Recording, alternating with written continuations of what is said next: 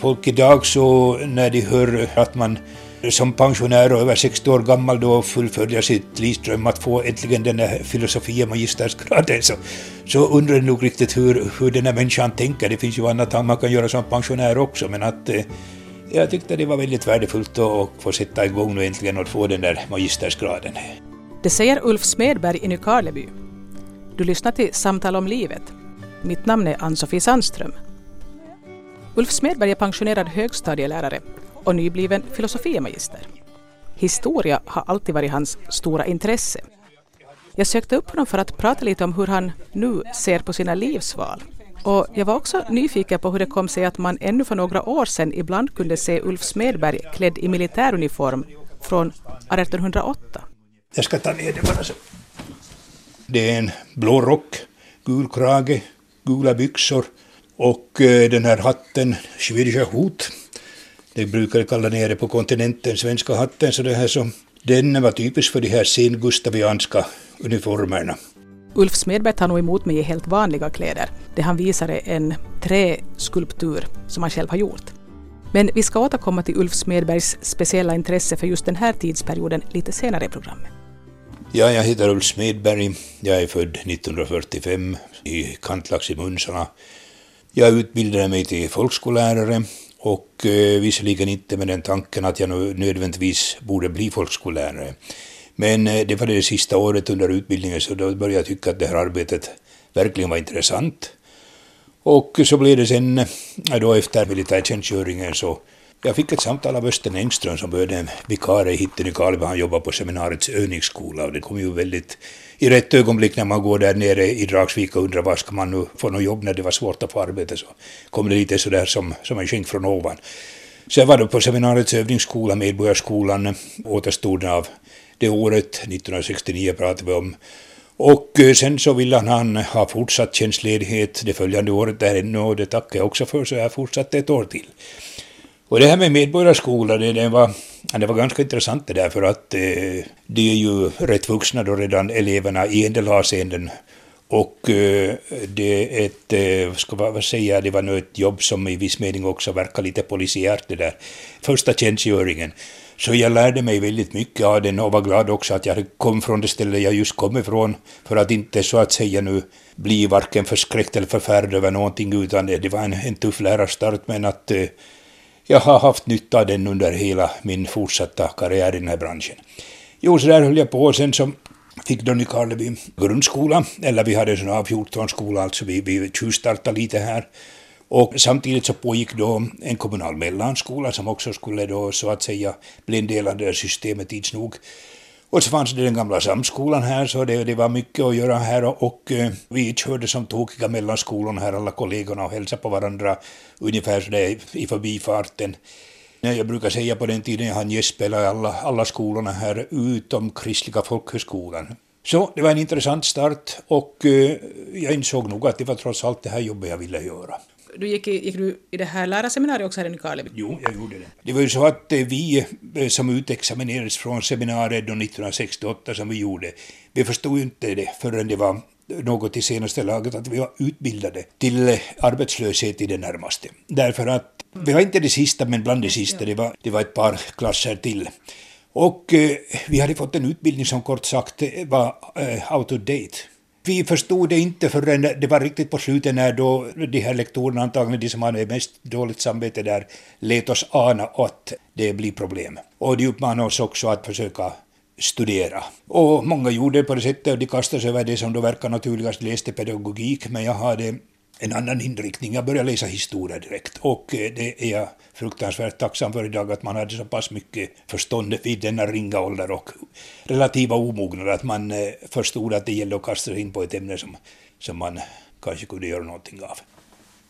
Här fanns jobb visserligen, men det var sådär vikariat och annat eh, så man visste kort sagt att klockan tickade och snart när folk skulle börja komma ut från, från PF i Vasa och sånt här så då, då var man definitivt illa ute ifall man inte hade lyckats fixa till någonting.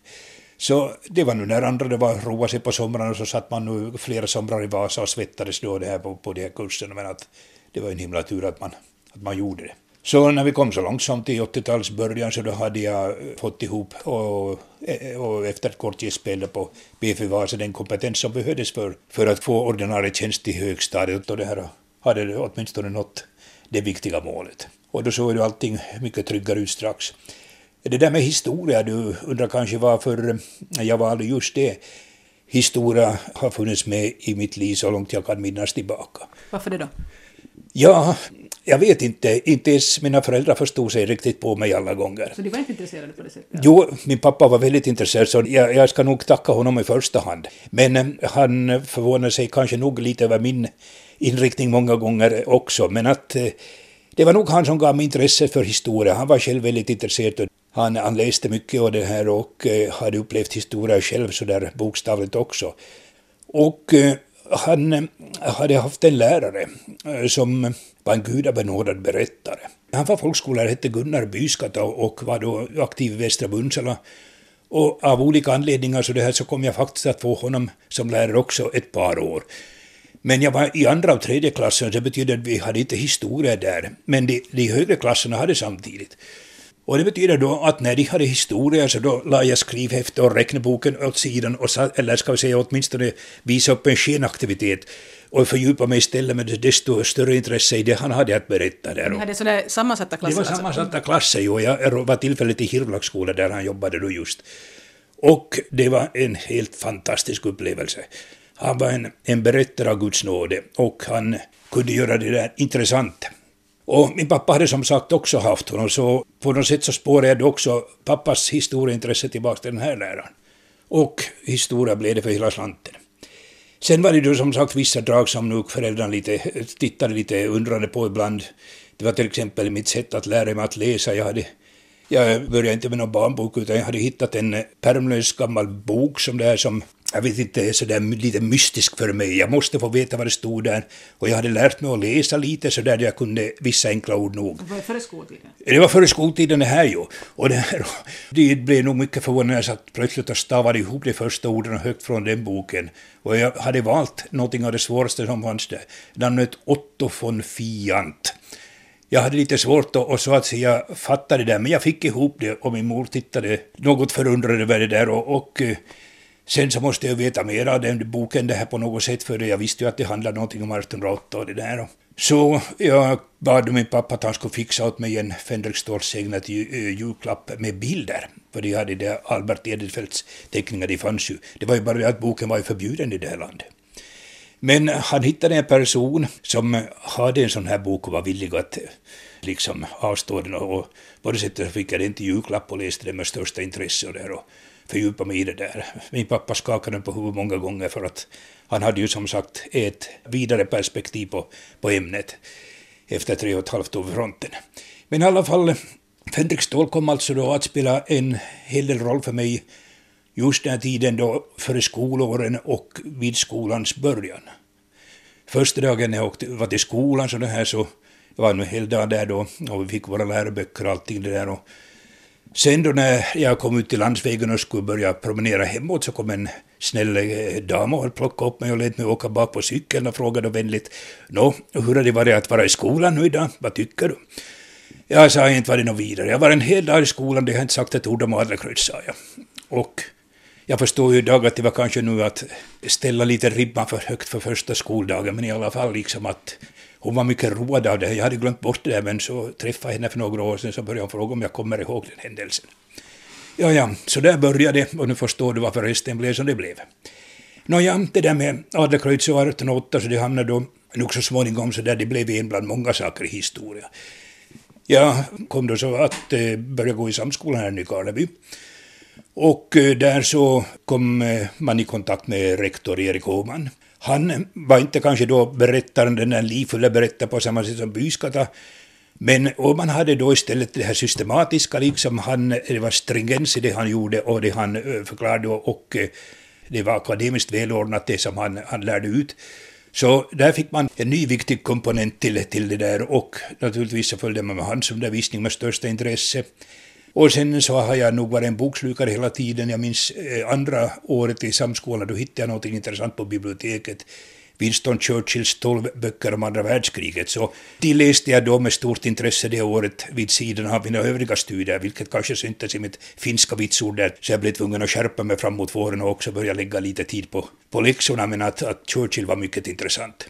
Men alltså, var du från en sån familj där man väntade sig att du skulle gå just i samskola, att du skulle liksom bli sådär bokligt intresserad, eller var det att någon som tänkte att du skulle ta över något hemma eller någonting?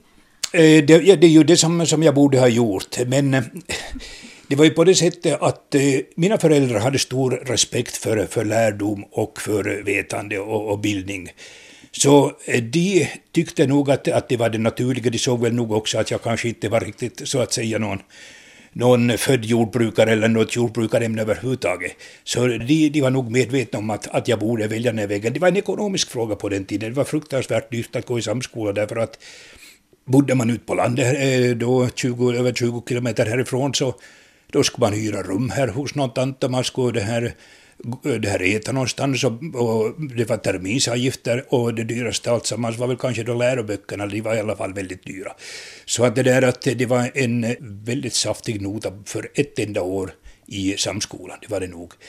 Men de tyckte nu i alla fall att de var tvungna att eller tyckte att, att det var det enda vettiga att satsa på det här i alla fall, att skicka mig iväg hit och så blev det tack och lov.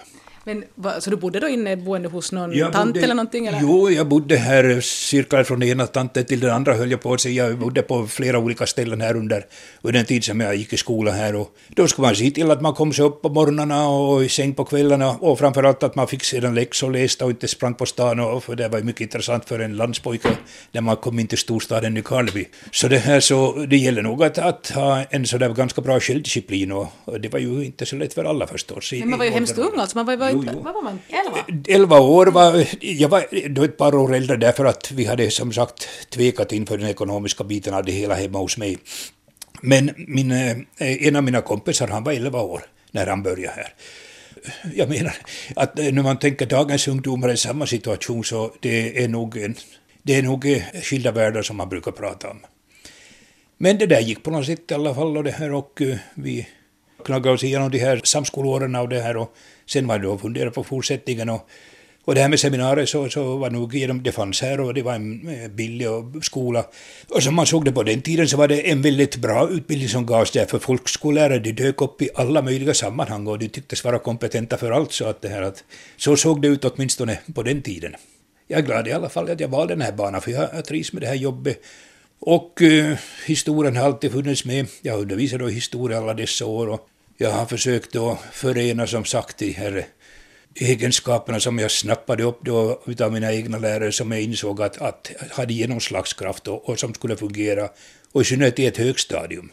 Det är inte så världens mest lättflirtade publik att eh, göra högstadieelever intresserade av historia, för det, det har tyvärr varit nog så att, att det har funnits vissa sådana här antihistoriska stämningar ungefär som man hör ungdomar uttalar sig att historia det är så tråkigt och trist och det är bara årtal och döda saker. Det gäller med andra ord att få det att framställa det levande, intressant och allt det där. Så man måste, man måste ha variation och det här och, och livfullhet i det hela för att få det att fungera. Och det, det tyckte jag var ett bra recept. Det fungerar alldeles utmärkt för min del under de 36 och ett halvt år som jag jobbade. Det slåss, det, är, det här är, är grannkatten, det är riktigt galet, det är bara slåss. Kom in, så det här är det.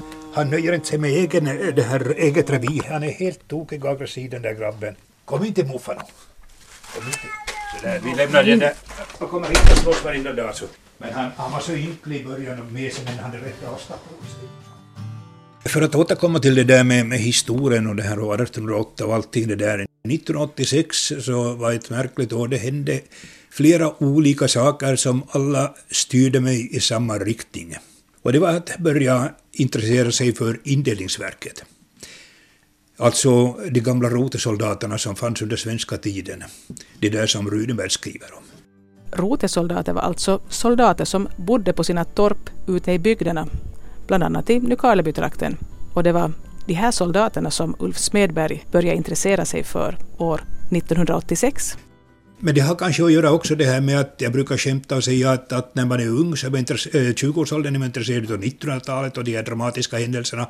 När man blir 30 blir man intresserad av Finlands historia. Och när man blir 40 år, då plötsligt börjar man intressera sig för lokal historia och så att säga lokala människornas, eh, vad ska vi kalla det, deras historia och deras eh, förfäders och egna förfäders levnadsvillkor. Och antagligen så var det det där också som inträffade. Men som sagt, det var flera händelser 86 som gjorde att jag plötsligt började intressera mig för det där. Bland annat så var jag på reservövning och det här och så bad mig då eh, min gode vän major Joslin att jag skulle hålla ett föredrag för de här reservofficerarna där och nummer 108 och 9 och Jutas och sådana här saker. Så jag var tvungen att fixa eh, då fram en bok och det här och lite repetera om Österbottens regemente.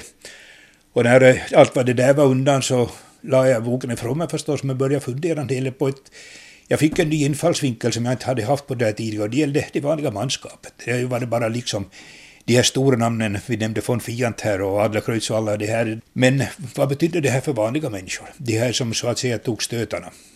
Och eh, så började jag lite fundera, vad vet man egentligen om, om det här indelningsverket i egen trakt? Vi behöver inte gå över ån efter vatten här utan gräd där du står kan man säga, som det också har sagts. Och jag började fundera på det där en hel del och så var det då en del intressanta saker som kom fram genom en gode vän, numera avlidne släktforskaren Viktor Ikola i Jeppo också, som berörde min egen släkt. Jag hade betydligt större ärftlig belastning av den yrkeskategorin än vad jag hade vetat om. Och eh, så började jag eh, forska kring det här. Det är bråttom när det gäller gamla människor. Du ska ut strax och göra fältarbete direkt och inte börja läsa så mycket. Eh, skrifterna kan du ta sen. Så jag sprang här några somrar då det här mellan byarna här, eller körde rättare sagt, och försökte då reda ut vad gamla människor visste om det här för att ha den här muntliga traditionen så att säga. Och sen så fortsatte jag med kartarbete, alla gamla kartor från 1700-talet som jag kunde få tag på, över de här trakterna studerade för att på vissa av de här finns det utsatt var det fanns de här torpen och där hade ingen kartlagt tidigare utan det var nu bara vad folk hade råkat berätta. Och sen så, det här så, så fortsatte jag då att läsa en realia om det här och eh, tänkte i avsikten att skriva en bok om de här soldattorperna och var de hade funnits och det. Men man kommer inte undan människorna. Det är nog människan som trots allt ger liv åt allting och det här och, och får det hela att leva upp. Och just detta vad jag hade fått reda på då om egen, egna förfäder och annat. Så det blev en alluppslukande sak kort sagt det här som, som sysselsatte mig oerhört under ett stort antal år, ända fram till 1900-talets början. Då hade jag redan börjat skriva på min bok.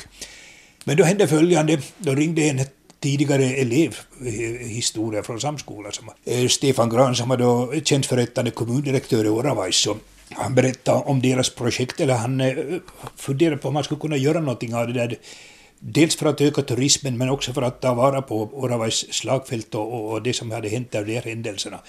Vi satt i en timmes telefonsamtal och diskuterade vad man kunde göra. Och han undrade också det här om, och det undrar vi nog båda, att kan man röra i de här sakerna? För det var på något sätt politiskt, och det var inte politiskt korrekt kort sagt att syssla med sådana här saker på den tiden. Men eh, jag hade i alla fall den uppfattningen att om man hanterar det här med, med förstånd och, det här och, och god smak så, så går det säkert att göra det. Så det bildades sig då en historisk förening i Oravais. Jag var, åkte över dit så jag blev stiftande medlem i den föreningen. Jag föreslog att vi måste ta fram det här eh, enskilda soldat, vanliga soldatens liv, bygga ett soldattorp för rekonstruerat. Jag kunde ge dem anvisningar ungefär stort hur det skulle se ut det där. Och eh, sen så det här eh, borde vi kanske helt enkelt få ihop en grupp som kunde uppträda som 1808-soldater och just då det här också ta fram de här egenheterna, just det att alla hade ett nummer, de hade ett speciellt typiskt kortfattat och kraftfullt namn. Och så skulle vi då försöka rekonstruera den uniform de bar och eh, möjligen ha någon typ av uppvisningsprogram. Men jag hade nog inte drömt om att det skulle bli en sån boom som det blev faktiskt med det där. Men, så det var många som hackade på och ville vara med då det här liksom? Nå, no, ska vi säga, det fanns en grupp som så att säga var intresserade, som de insåg och som ville driva det här projektet. Men då gällde det att, att få den stora massan med, eller kort sagt få ihop ett tjugotal killar som var villiga att... Värva, liksom, att, värva kort, kort, sagt, ja. Så vi, vi överlät det fiffigt nog kanske åt en dam att sköta om och hon gjorde det med stor framgång. Så det här under eh, vårvintern, någon, kan ha varit mars-april, så det här, då, då kunde jag mönstra den här skaran för första gången. Den yngsta killen var i mopedåldern 15 och den äldsta var veteran i 70-årsåldern. Och de var 26 killar. Och då, det här, då började vi det här eh, exercera för att jag hade jag lyckades också några år innan eh, genom att jag intresserade mig för det. här. Jag hade skaffat ett exercisreglemente från eh, krigsarkivet i Stockholm hur det, hur det gick till kort sagt i slutet på 1700-talet. Det var det som gällde. Jag, jag visste kort sagt vad jag ville ha gjort med dem.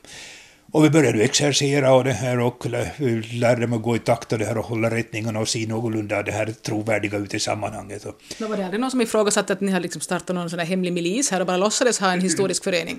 Ja, jo, ja, jag hörde nog en hel del fantastiska saker och, och vi betraktades, en del tittade på oss med medlidande ungefär som, som vi var på väg mot vår egen avrättning. Andra betraktade nog oss som, som något, någonting synnerligen suspekt. Men att eh, det hade vi räknat med att, att så måste det vara helt enkelt. Så att, att vi, vi måste jobba vidare och visa ärligt eh, öppet vad vi höll på med. Att inte, det var inga konstigheter. Och, så vi, vi jobbade vidare och det här och, och lät folk prata och det här. Och, så fick vi våra uniformer då det här efter mycket flit och det här och hårt slit. Och så höll vi vår första tillställning då sommaren eh, höll på att säga 1793, men det var närmare sagt 2003 var det. Förlåt, 1993. Det är lite jobbigt när man sysslar med historia där. 1993, där Elisabeth Rehn var på plats. Så det var nog lite spännande när jag då första gången kom med mina ridande till häst. Det var ett äventyr där redan, killarna avvaktade med stor spänning hur det hela skulle avlöpa.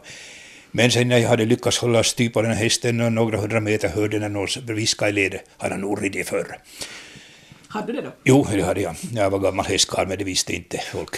Det kanske inte såg så ut heller. Men i alla händelser det här så, vi hade då det första uppvisningen med henne närvarande och min första åtgärd då, förutom att kommendera Lepopog, eller det här killarna där i grundställning där, så var att anmäla då kompaniet för Elisabeth Rehn och de skyldiga gevär och gav ett rungande svar på hennes hälsning.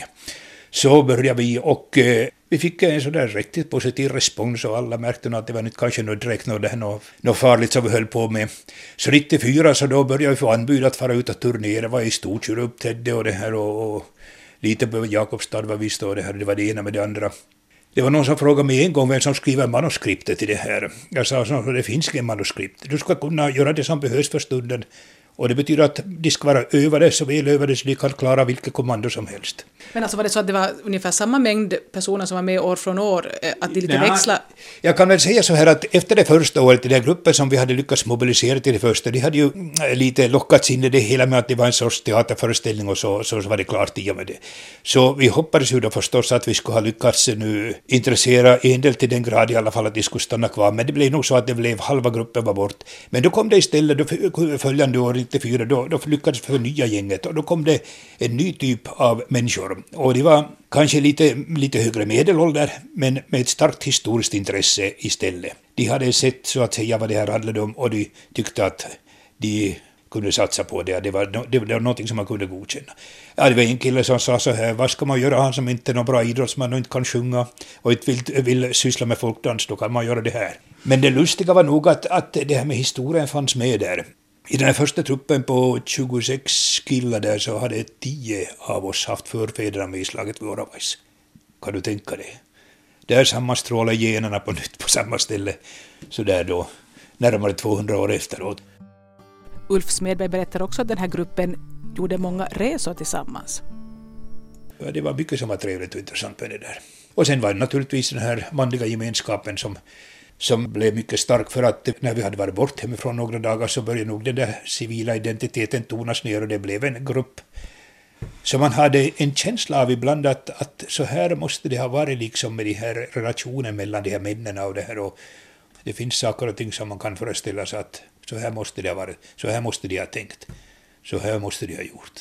Vi åkte ju bussvis och vi behövde inte marschera till fots. Men i övrigt så, det här, så, så var det mycket sådana saker just när det gäller den här manliga gemenskapen där som, som gav en del intressanta upplevelser. Så det var någon sorts, det, någon sorts avancerat rollspel ni egentligen har sysslat med på det sättet? Jo, att ni gick in i den här jo, rollen på något plan också? Jo, jag brukar inte eh, gärna använda det ordet, men det är just precis det det handlar om. Därför att, att eh, man vet inte så att säga hur det uppfattas alla gånger om man säger det, men att det, men det var ett rollspel. Det är alldeles klart vad det Och det var ju så att, att de här gossarna, de visste ju vilka deras förfäder De hade alla fått ett nummer.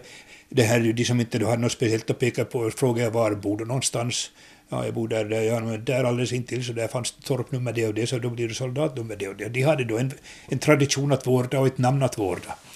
Så, de hade, liksom, de hade en, de hade en, en historisk identitet ja, och så, så var de sig själva i alla fall. Exakt, ja. Just det. Så på det sättet så där höll vi på då så länge jag var inblandad i den historien. och eh, så jag la av då efter 12 eh, år som kompanichef i Åravais och det här då. Så jag är nu helt civil när det gäller den saken, men min forskning kring det här så den, den fortgår. Så var det svårt att fatta det beslutet då? Att sluta? Eh, det här var det svåraste avskedet jag har tagit hittills, det måste jag nog säga. Det var flera olika saker som då inträffade också samtidigt som övertygade mig om att det var dags nu. Men jag måste nog säga att det var nog, det var nog, en, det var nog en svår process. Och så blev jag då överårig student efter det. Jag hade också kommit till det att nu är det aldrig, nu har jag mitt livs chans det här att, att göra det här, ta den här examen. Men jag har ju skrivit min avhandling om, om just eh, de här människorna och, deras livsvillkor. Det blev klart i maj någon gång det här, så jag var och försvarade den här i september och det här och eh, så jag, jag är klar med den nu och det här och jag håller nämligen på sedan ganska lång tid tillbaka och skriver på en bok om det här också, men det har nu varit en hel del stickspår och skapande pauser med annat här som, som har gått ut över det här, men att jag har nog ett hopp om att det ska bli färdigt. Vi satt och pratade ganska länge om allt möjligt. Och jag kom att tänka på att Ulf Smedberg faktiskt har bott i Nykarleby så gott som hela sitt liv. Du kom då bort från Munsele till Nykarleby till storstan när du var ganska ung. Mm. Du kände inte att du skulle sen måste vidare ut i världen liksom och kolla vad som fanns där? Nej, jag, jag, tycker inte egentligen det. Jag känner igen livskvalitet när jag ser det, det här. Och med livskvalitet menar jag väldigt mycket av det som finns i Karleby. Okej, okay, jag, jag, kan turista och det där och, och, och det, men att eh, jag, jag har tyckt väldigt mycket om att bo här på många sätt. Jag har tyckt om eh, de här människorna har att göra med, som jag har haft att göra med och, och det här. Och eh, de har sina, sina verkliga kvaliteter. Så jag har trivts och, och det har räckt för mig. När jag har behov av någonting större, så då åker jag ut och tittar lite och det här. Och, vi får väl säga som de brukar säga i de svenska filmerna, ja det blev så där. det bara blev så. Nej, det, har, det hade att göra med också det här just när tiden att mina föräldrar började, de var ganska gamla och de började bli sjuka och dåliga på den tiden och vi hade saker och ting som skulle skötas om där hemma. Så det var väldigt mycket det som höll mig kvar en lång tid i alla fall. Och jag kände ansvar och det här och, och, så, och så, mycket som jag kunde så där så. Just när det gäller den här åldern när andra reser så då, då fullföljde jag det. Samtidigt som jag då också studerade som jag sa, för jag visste att det var på mig själv det hängde. Har du många syskon? Jag har en bror, yngre. Han äh, drabbades då istället av det här att, att då hade inte mina föräldrar råd längre så han klarade sig med, med folkskolan. Men så blev han affärsman så han, han har varit köpman och det där. Och, och slutade med det och så började han äh, studera på gamla dagar så han äh, läste in en politisk magister här så där hux flux. Jag var mycket imponerad och och han eh, så att säga gav mig sådär en liten kick ungefär att eh, det här kanske det skulle vara dags för dig också att börja göra någonting. Så jag lydde det rådet. Jag konstaterar att jag själv har haft tur i och med att jag hör till den första årskullen i Nykarleby som kunde gå i grundskola. Min familj behövde aldrig fundera över ifall de hade råd att låta mig gå i samskola eller inte. Jag kunde gå i grundskolan och fortsätta direkt till gymnasiet. Det där eh, märker man att eh, det är väldigt svårt för en yngre generation att förstå så att säga hur olika villkoren var, hur stor roll det här med ekonomi spelade. Det var nog inte så där självklart som det nu är vägen jämn, bara man nu is lite anstränger sig så, där, så kan man åka ganska långt bara liksom så där av rena farten. Det är det här nya skolsystemet som då kom, som, som jag var med när det körde igång det här och fick uppleva, så det har nog ändrat på situationen ganska radikalt. Det måste man säga. Så eh, man märker nu folk idag så när de hör ungefär att man som pensionär och över 60 år gammal då fullföljer sitt livsdröm att få äntligen den här filosofie magistersgraden så, så undrar de nog riktigt hur, hur den här människan tänker. Det finns ju annat man kan göra som pensionär också men att eh, jag tyckte det var väldigt värdefullt att få sätta igång nu äntligen och få den där magistersgraden. Jag har nog undervisat alla år utan den men att, att nu har jag den och det här och och det var, det var väldigt, väldigt, väldigt intressant att få hålla på med det här. Som sagt så, så var det nog min bror så, så puffade nog till mig i rätt ögonblick. Han, och han hade lyckats med det där på folkskolbasis. Jag hade ju i alla fall då en hel del samlat på hög ändå när det gällde, jag hade studerat akademiskt. Det var ju bara det att, att, det här, att jag hade inte tagit den där examen. Har du tänkt fortsätta? Ja, nu rör du ju någonting intressant där. Det, det, det skulle nog vara en möjlighet det där. Eh, min son tittade lite, han studerar också för tillfället vid Åbo. Han sa, men du måste vara medveten om då att du kedjar fast dig vid skrivbordet för ett par år då igen och det här och vid din ålder är du beredd till det. Och det var ju en bra fråga förstås. Är du det då? Det är det som jag håller på att fundera för tillfället. Vem vet? En sak kan jag åtminstone säga och det är det. Jag ska börja jobba lite mer med franska. Jag ska försöka lära mig franska. Du har hört Ulf Smedberg i Samtal om livet. Mitt namn är Ann-Sofie Sandström.